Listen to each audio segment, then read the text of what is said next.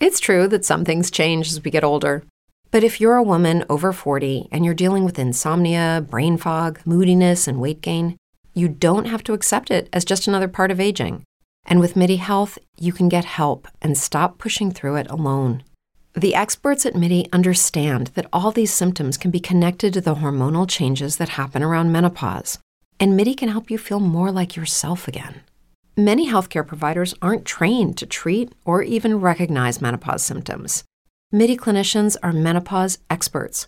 They're dedicated to providing safe, effective, FDA approved solutions for dozens of hormonal symptoms, not just hot flashes. Most importantly, they're covered by insurance. 91% of MIDI patients get relief from symptoms within just two months. You deserve to feel great. Book your virtual visit today at joinmidi.com. That's joinmidi.com.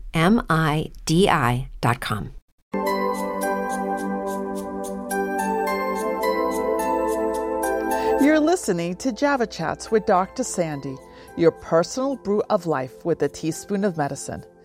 And also, if you get a chance, take a look at my website with the links to the podcast. Thank you. And remember real women, real life, real chats.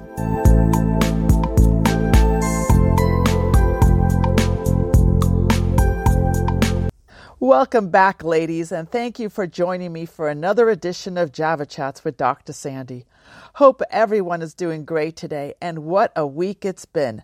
Busy with work, the kids, the house, juggling so many things like we do, and how do we manage to get it all accomplished? Kudos to all of us. Do you hate it though when you misplace something and how frustrating that is? How about when you find something you never remembered having? Today, I actually found a coffee mug I had in college, and I can't believe I still have it and it's not cracked. So, what did I do? I brewed up a cup of hazelnut, one of my favorites. I'll be the first to admit, though, some days, despite all my efforts, I spend a bit of my day looking for stuff. I recently saw a meme that had Wonder Woman on it with a caption, in quotes, I wonder where my keys are. I wonder where my phone is. I wonder who's going to help me find these things. I chuckled reading this. And this is why I named this episode Wonder Woman I Wonder Where My Keys Are. In April, I lost my keys and couldn't find them for days. I was a bit furloughed, so I wasn't going anywheres, but I remember feeling quite frustrated and I enlisted everyone's help in the house, putting everyone on key alert. And in trying to find them, the keys that is, I decided to declutter their whole house. Yep, top to bottom, kids' room, bedroom, kitchen, bathrooms, basement, and garage, and even clean the car. It took me a week, but it was done. Exhausting. But needless to say, after the second day, I found the keys in the laundry room. I guess I was going to go take my washer and dryer for a spin. I don't know why my keys ended up being there, but they did. And I usually hang them up on a key holder or by the door, but maybe I just forgot that day. Do any of you misplace your cell phone? Ugh, I hate this one. This one drives me absolutely crazy because I have to use another phone to call my phone, and more often than not, it ends up being in my purse or having fallen between the car seat and the console. Assuming the battery is not dead, it can be found, but otherwise it's tricky and time consuming. Someone should invent a friendly callback system where your phone knows that it's lost. Like, here I am, ha ha.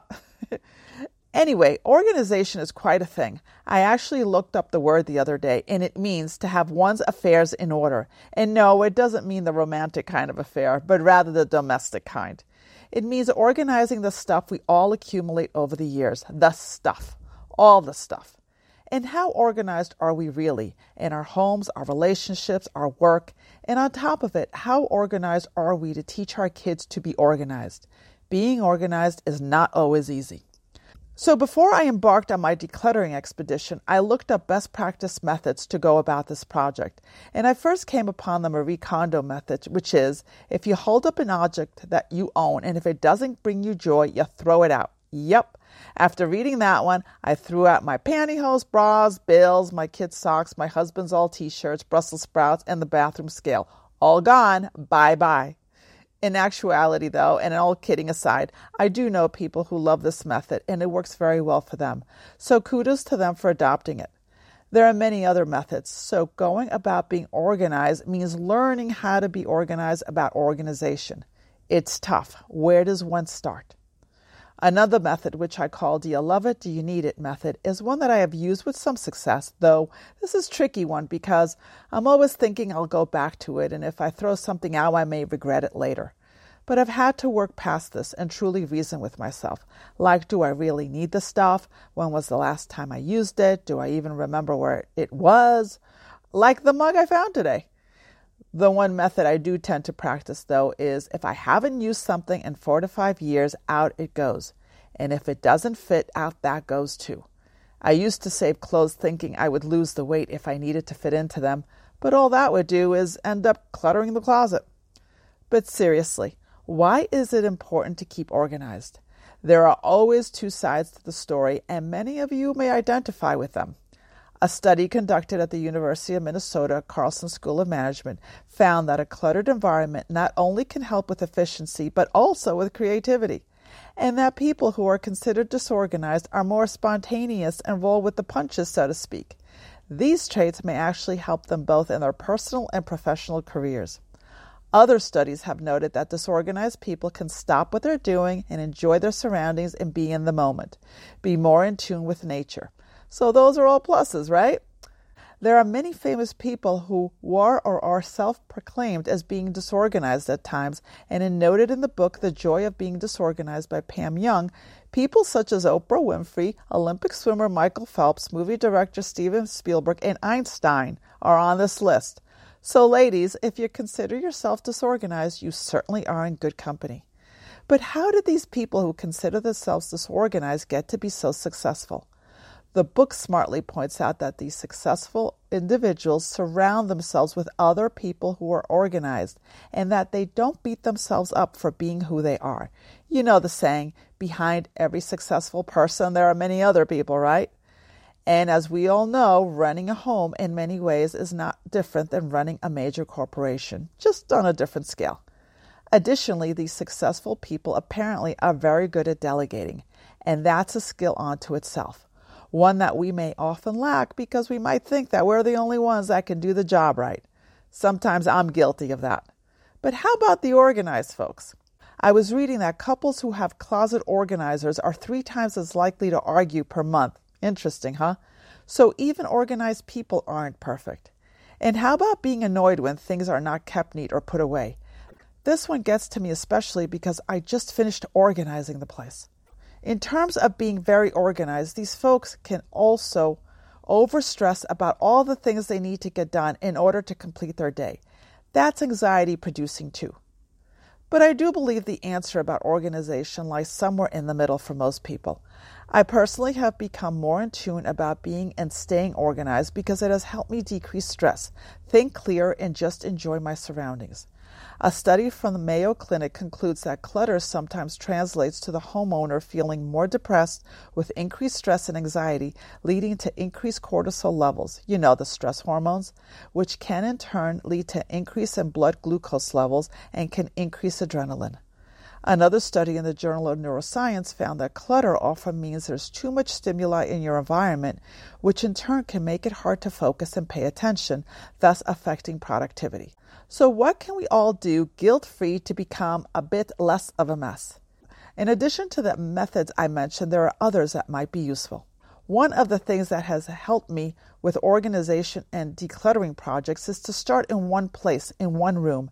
And then when I finish throwing out, repurposing, and cleaning that particular area out, I move on to the next. This gives me a sense of accomplishment. And if I need to do other things in my day, I always know where I left off and where to continue the next time I have time to organize. And my personal cardinal rule when I get up in the morning is to make the beds. This little task just makes my eyes focus better and I can get on to the next thing. I feel like I've accomplished something, and when I return home at the end of the day, I feel less stressed. I also find that I have a better night's sleep sleeping in a bed that's been made. The next thing, ladies, don't think you have to do it all in one day. Set time aside, plan it out, and chunk specific things that you want to accomplish on a particular day.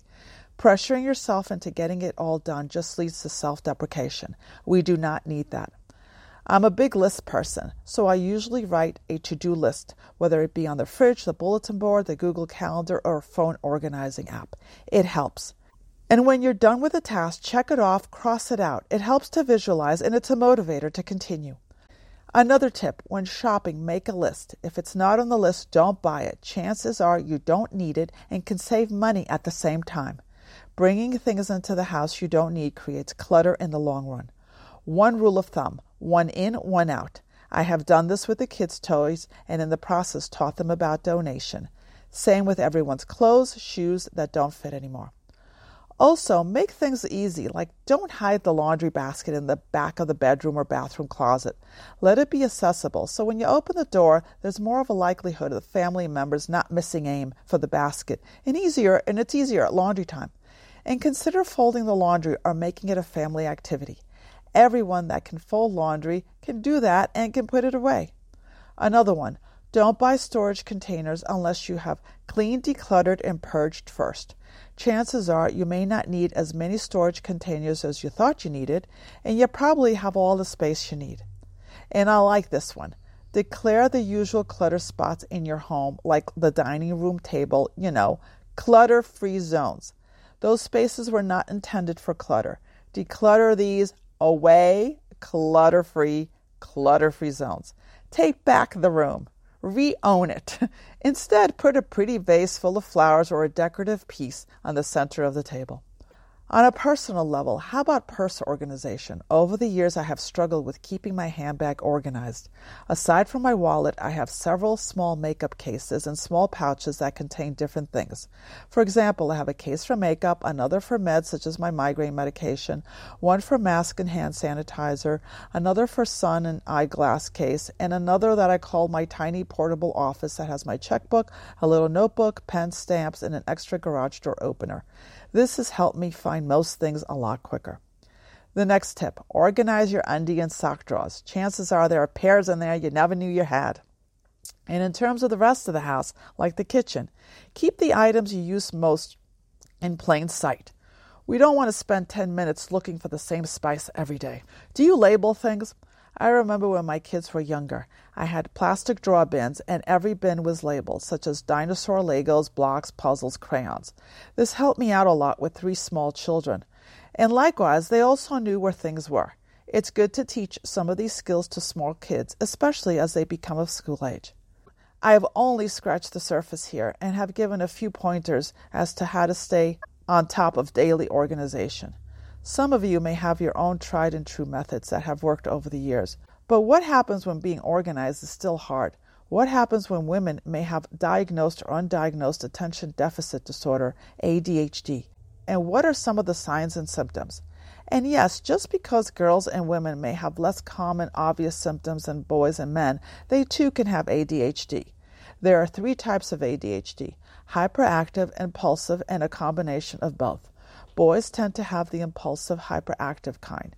Typically, boys with ADHD are characterized as being constantly in motion, fidgety, moody, and restless.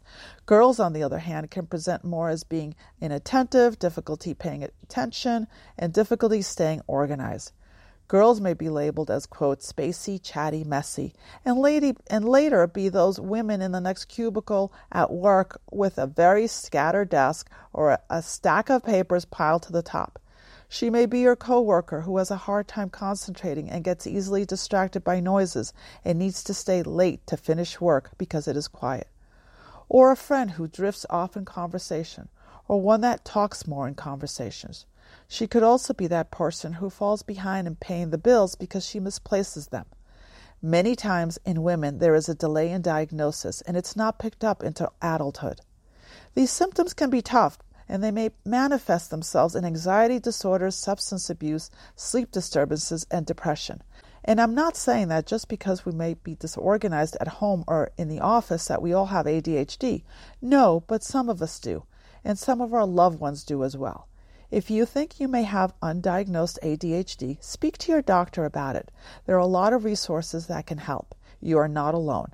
There are various treatment options. Explore them. Treatment of ADHD, ADD in women may include interdisciplinary approach that includes medication, psychotherapy, coaching, and professional organizing. So, how about organization? This is such a big, big topic, especially as we try to navigate our homes, jobs, and so many responsibilities. And in doing so, I wanted to leave you with a few Java Bean tips. Tip number one set up a family calendar in a visible place. Color code different people's activities. They too have responsibilities in keeping organized. It's not all up to you. Tip number two don't let the little things that you can accomplish today slip by you. Don't procrastinate. Do them. If not, they will be harder to do in the long run. Tip number three learn to delegate. You're not the only one that lives there. And if you are, then space tasks out in a manageable way.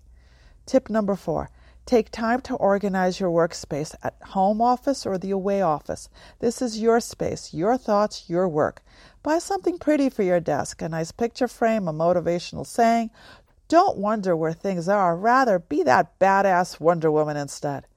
Tip number five try to keep a tidy home. A piece of advice my mother gave me clean on top of clean. If you make a habit of wiping down counters, throwing out trash, making beds, and sweeping the kitchen daily, the house will always look neat. It helps rather than waiting till cleaning the house until it becomes a major project.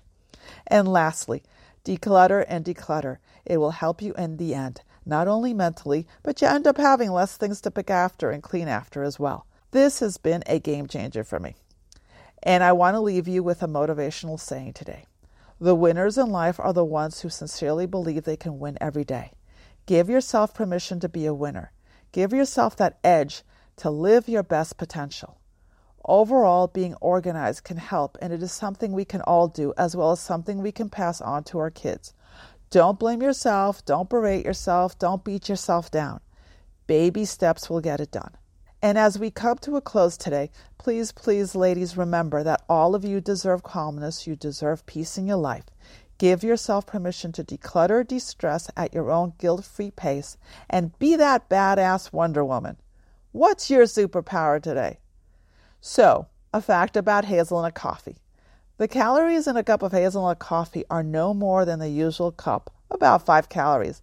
The calories pile up when you add milk, sugar, and cream. But hazelnuts in and of themselves contain vitamin B6, phosphorus, potassium, and zinc, and may be good for your heart and bone health. So have a few hazelnuts too. Well, J Beans, thank you for tuning in today, and don't forget to check out my website, javachatswithdrsandy.com. I'm also on Instagram, Facebook, Twitter, all with the same name, and email me at javachatswithdrsandy at gmail.com. I would love to hear your take on organization.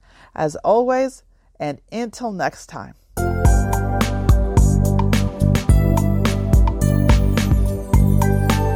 Thank you for choosing Java Chats with Dr. Sandy as your personal brew.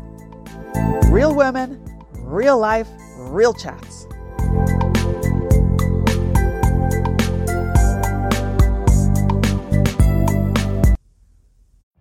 Every day, we rise, challenging ourselves to work for what we believe in.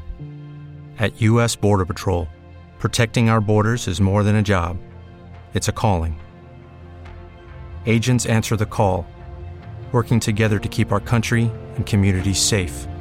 If you're ready for a new mission, join U.S. Border Patrol and go beyond. Learn more at cbp.gov/careers.